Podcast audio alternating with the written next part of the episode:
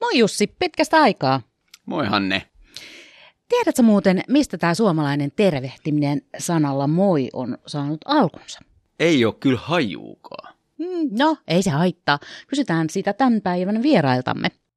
Tämä on Tulokulma podcast. Avaamme keskustellen ovea verohallinnon uudenlaiseen työkulttuuriin ja sen taustalla olevaan johtamiseen, positiiviseen työntekijä- ja asiakaskokemuksen rakentamiseen. Meidän vieraanamme on tänään Sanna Esterinen ja Sami Koskinen RTE-hankkeesta, eli reaaliaikatalouden tietäjät. Mun nimi on Hanne Otsari ja kanssani mikrofonin jakaa Jussi Miettinen, virkamiesverolta ja vapaalla vantaalainen farmari. Me ollaan Vallilassa nyt neukkarissa nimeltä Klaava. Ja tänään selvitellään todellakin, että mitä tarkoittaa reaaliaikatalous.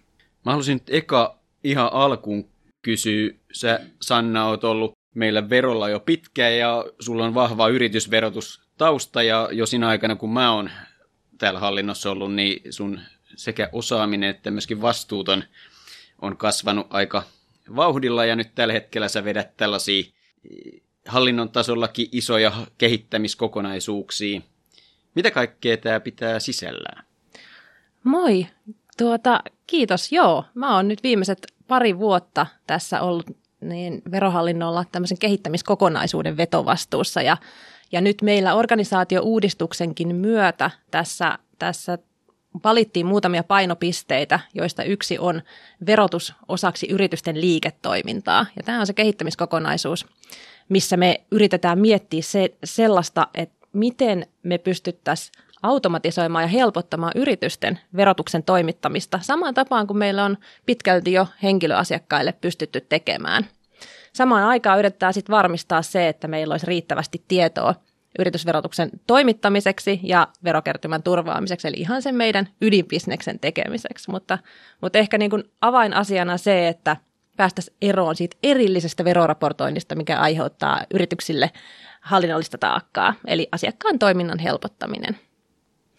Sami, sulla on kanssa yritysverotustausta ja suuret konsernit on sulle hyvinkin tuttuja ja se näkökulma sieltä päin. Ja sitten elämä on ilmeisesti vienyt sua erilaisiin tehtäviin ja positioihin.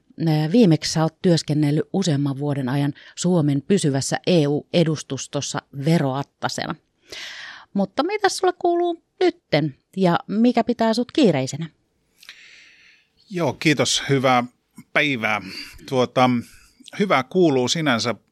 Kiireisenä mut pitää tällä hetkellä mun uusi työ täällä verohallinnossa palasin siis Brysselin notkuvista pöydistä tänne Karun Pohjolaan tuota, vuoden alusta ja tällaisen verohallinnossa ihan uuteen positioon, eli on tällaisella äh, johtaja-sidosryhmäyhteydet nimikkeellä tässä toiminut äh, tämän alkuvuoden. Se pitää tiivistetysti sisällään sen, että, että mun roolina on käydä meidän eri sidosryhmätahojen kanssa tällaista maalailevaa strategisen tason keskustelua, viedä meidän niin kuin tämän, näiden niin kuin tavoitteiden viestiä eteenpäin eri, eri sidosryhmätahoissa, joita toki riittää Suomen maassa ja ulkomailla, ja toisaalta sitten rikastaa meidän omaa ajattelua näiden, näiden sidosryhmien näkemyksillä. Tähän liittyy tai tämän taustalla on vahvasti se, että verotus ei, ei sunkaan ole enää tai ei ole oikeastaan pitkään aikaa ollut enää mitään niin kuin viranomaistoimintaa jostakin linnakkeesta käsin, vaan tämä on yhteistoimintaa eri toimijoiden kanssa ja, ja, ja siinä, siinä roolissa olen nyt tässä sitten viimeisen puoli vuotta toiminut. Ja, ja tässä kapasiteetissa on myös mukana sitten ollut tässä Sanna mainitsemassa kehittämiskokonaisuudessa ja, ja yrityksen digitaloushankkeessa, joka juuri tässä käynnistyi ja, ja myös tämän hankkeen puitteissa sitten vastaan näistä sidosryhmäyhteyksistä. Mm. No uskon kyllä, että kiirettä pitää aikamoista tota, kattausta tämän päivän pöydässä, vai mitä Jussi? Siltä kuulostaa, mutta se on tietysti hyvä, että osaavat ihmiset pidetään työn ääressä. Ja kiireisenä. mutta teitä yhdistää nyt ainakin tänne yritysverotuksen lisäksi nyt sitten tämä RTE-hanke. Mitä tähän mystiseen hankkeeseen kuuluu ja mistä on oikein kyse?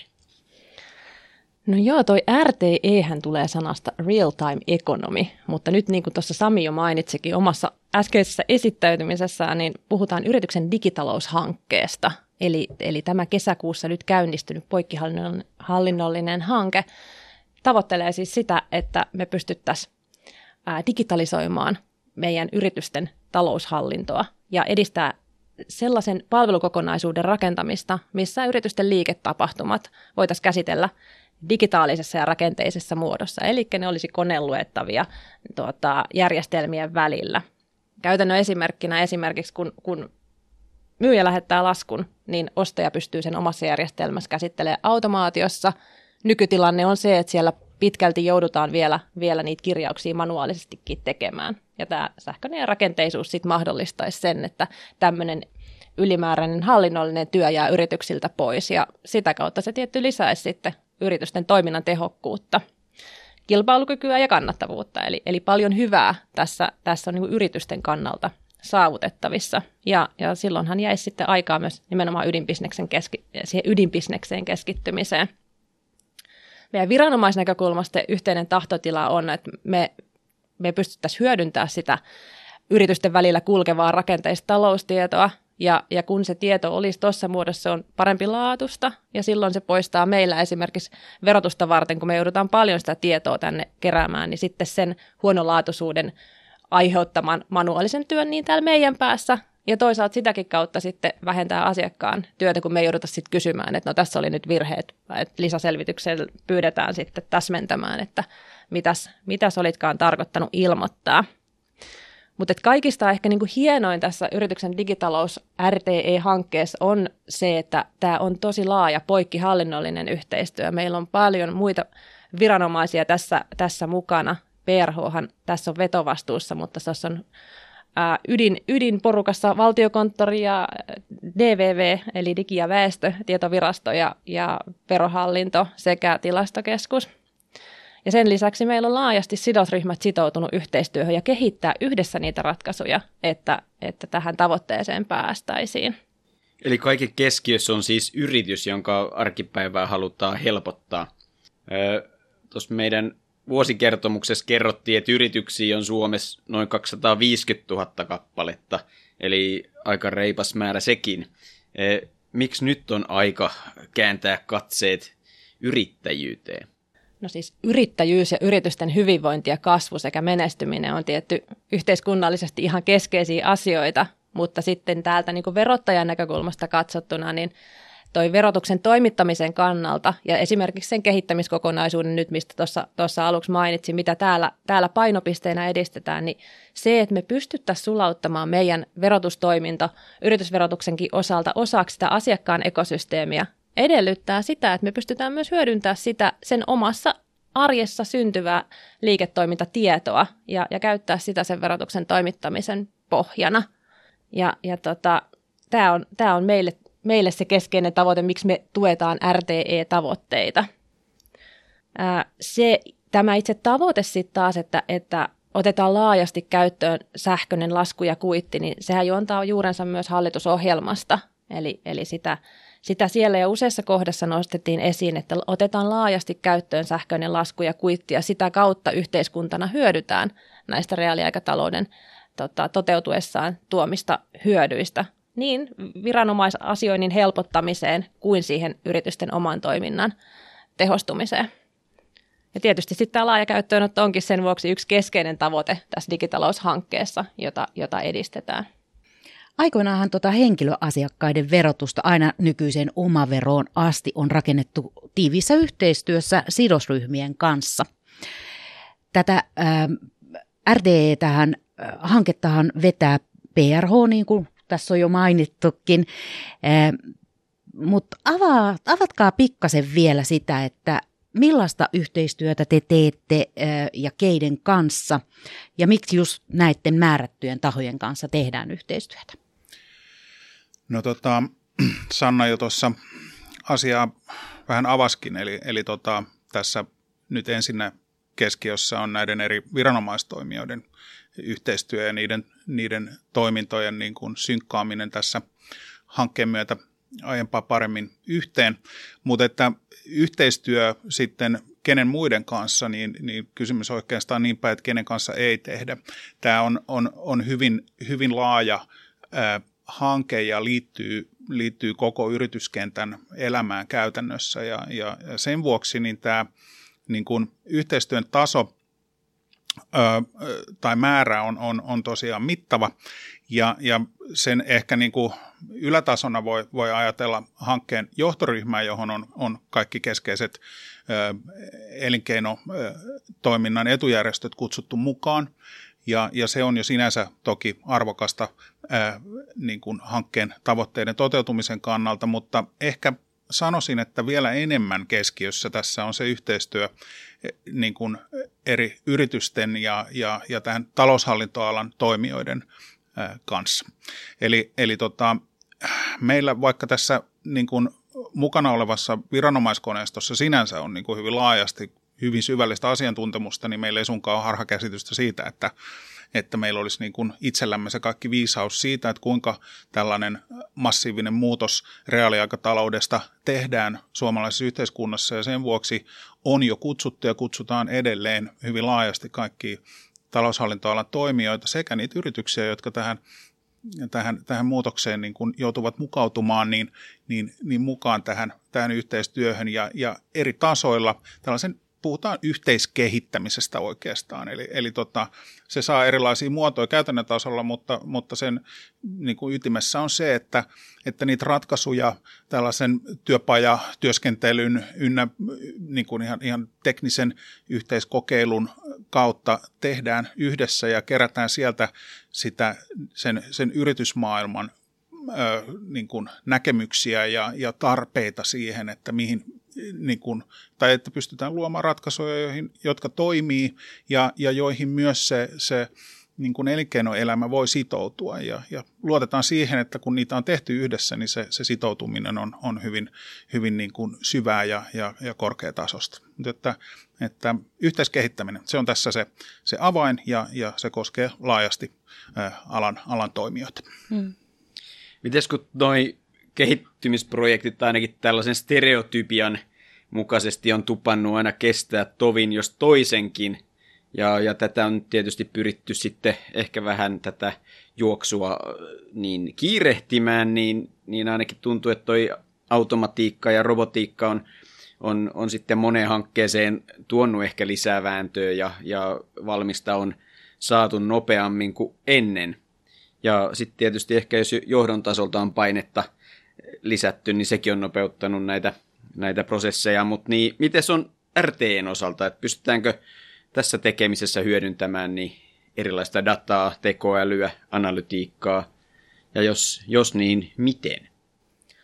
Se, että tässä on niin kuin reaaliaikatalouden tavoitteiden eteen tehty tosi pitkäjänteisesti Suomessa töitä jo, että tämähän ei ole niin kuin, että nyt keksittiin reaaliaikatalous ja tämä hanke sen saa valmiiksi, vaan että, että liikkuvaan junaan tässä, tässä hypätään ja maailma ei varmasti valmistu siinä, kun tämä hanke sitten, tämä vaihe päättyy 24, mutta, mutta tota, se mikä on niin kuin hienoa, että tässä pystytään nyt tämän rakenteen avulla ja, ja tässä esiin Samikin nosti, että, että niin yhteisesti myös, myös tota sidosryhmien ja, ja yritysten kanssa miettii niitä ratkaisuja, niin asiat varmasti etenee. Viranomaiset on, on luomassa yhteisiä tavoitetiloja siihen, että miten sitä samaa tietoa voidaan jakaa. Ja tässähän on niin kuin tarkoituksena se, että millä se saadaan sitten se digitaalinen talousdata laajenemaan, niin me rakennetaan sitä ihan sitä perusinfraa tänne Suomeen ja varmistetaan, että käytön esteet poistuu niiltäkin, jotka nyt ei esimerkiksi verkkolaskua ole vielä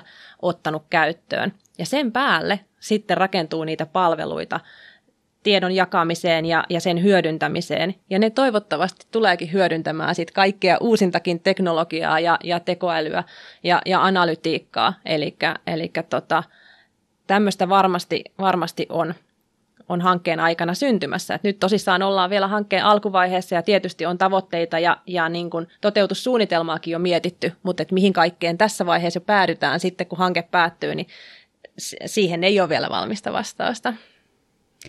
Tähän kohtaan hei mun mielestä sopii tosi hyvin taas Ollin nosto ja sen kautta me päästään pikkasen visioimaan.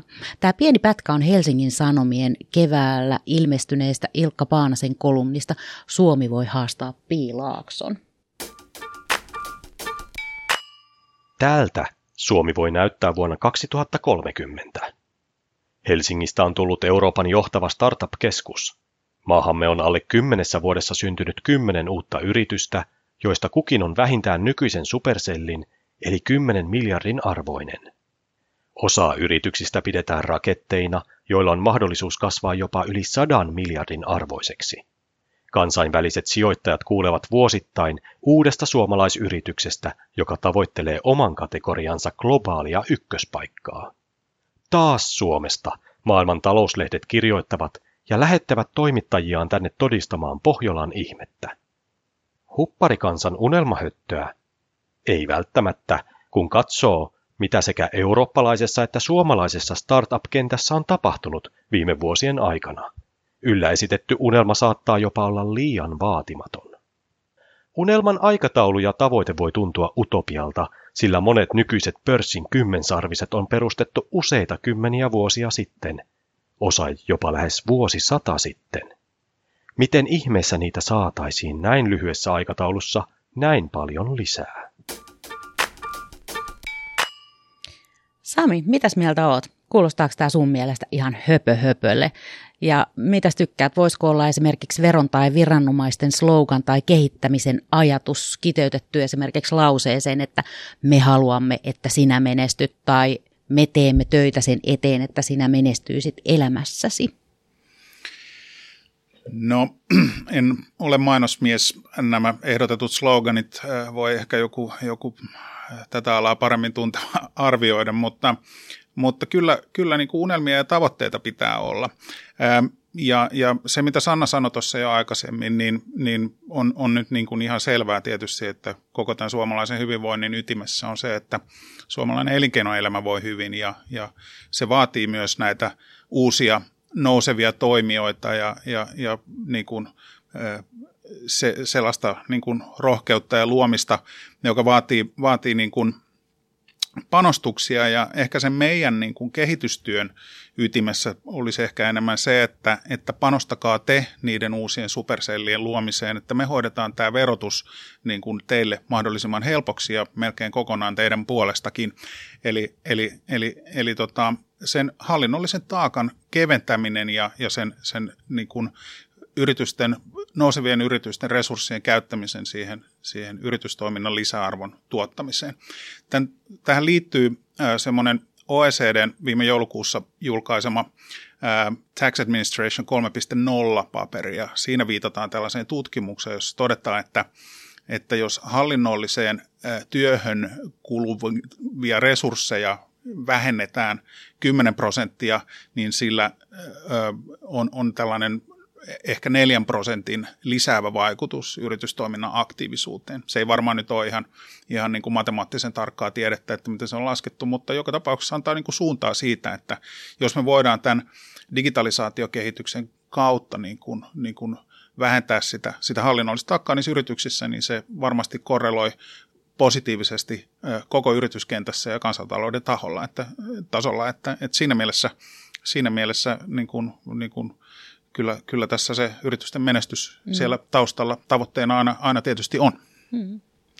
Tota, RT-hanketta tuon teidän kertomankin perusteella voisi ehkä kuvata tällaiseksi kymmenotteluksi, eli, eli tätä kyvykkyyttä täytyy löytyä useista eri suunnista. Mutta jos me tarkennetaan hieman, niin minkä tyyppistä johtamista tai mitä työkulttuuriin liittyvää tällainen hanke vaatii?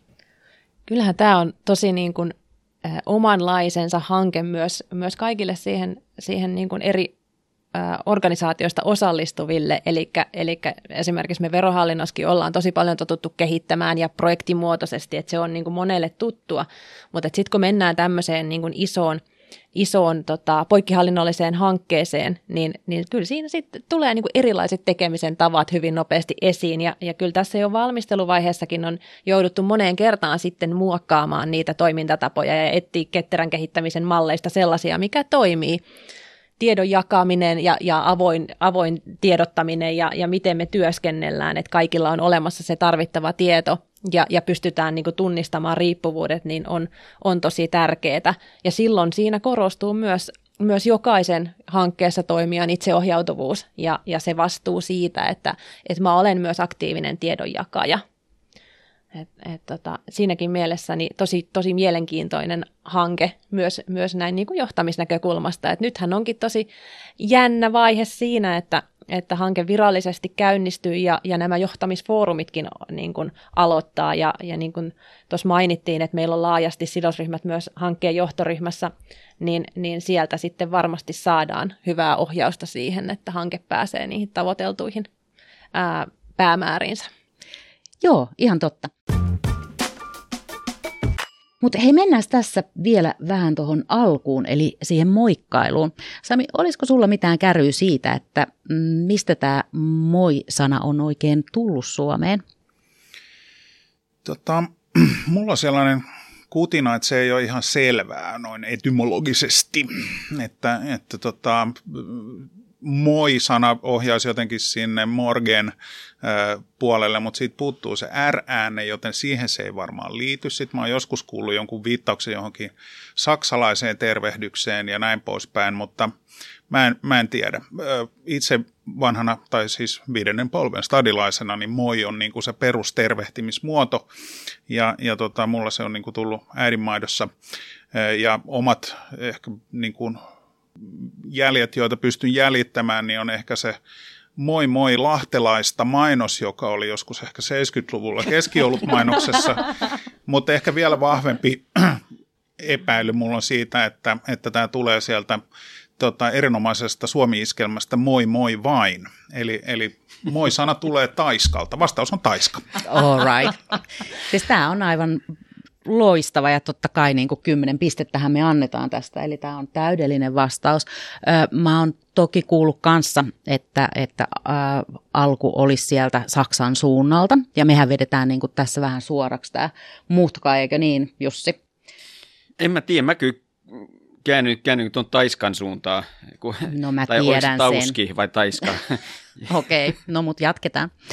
Mun mielestä se alkulähde on aika mielenkiintoinen siinä mielessä, että se hyvin kiepsahtaa tuohon Paanasenkin ajatukseen ja startuppeihin ja kansainvälisyyteen ja siihen, että ei me suomalaiset nyt välttämättä olla aina niin jurottavaa kansaa, niin kuin nyt tästä äskeisestäkin heitosta huomattiin.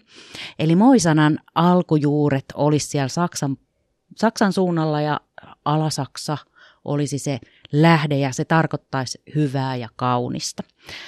Ja tota, sieltä se sitten on keskiaikana kulkeutunut kauppiaiden ja käsityöläisten eli sen aikaisten aikalaisten startuppien mukana tänne Pohjolaankin. Et sille aika mielenkiintoisia juuria tällaisilla ihan ö, nykypäivänkin asioilla on. Mä voisin napata tuon ton sujuvan aasinsillan, eli, eli mitä kaikkia hyvää ja kaunista reaaliaikatalous tuo yrittäjille? No, meillä on varmaan siitä monia käsityksiä, mutta jos, jos tämän niin kuin jotenkin yrittää tiivistää, niin kyllä, kyllä se on niin kuin helpompi elämä. Asioiden yksinkertaistuminen, nopeutuminen, luotettavamman datan saaminen ja, ja tosiaan ne kevyemmät hallinnolliset panostukset. Siinä se niin kuin mun näkökulmasta pähkinänkuoressa sanalla on ehkä joku lyrisempi muotoilu tähän. Joo, kyllä juuri näin.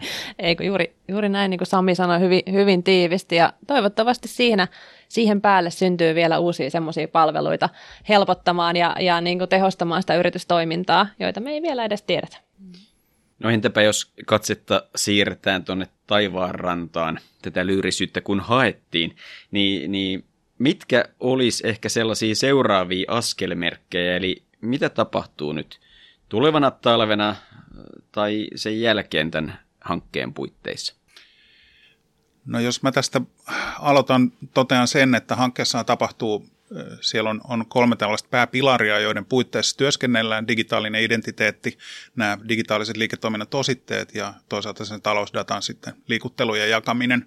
Ja näitä kaikilla, kaikissa pilareissa tapahtuu yhtä ja toista, mutta että työ on niin kuin käynnistynyt, kun hankekin on vasta käynnistynyt ja, ja lähdetään erilaisilla määrittelykysymyksillä, erilaisten käyttötapausten analysoinnilla ja, ja siitä, siitä sitten liikutaan kohti, kohti konkreettisempia tasoja. Näin tiivistetysti sanoin.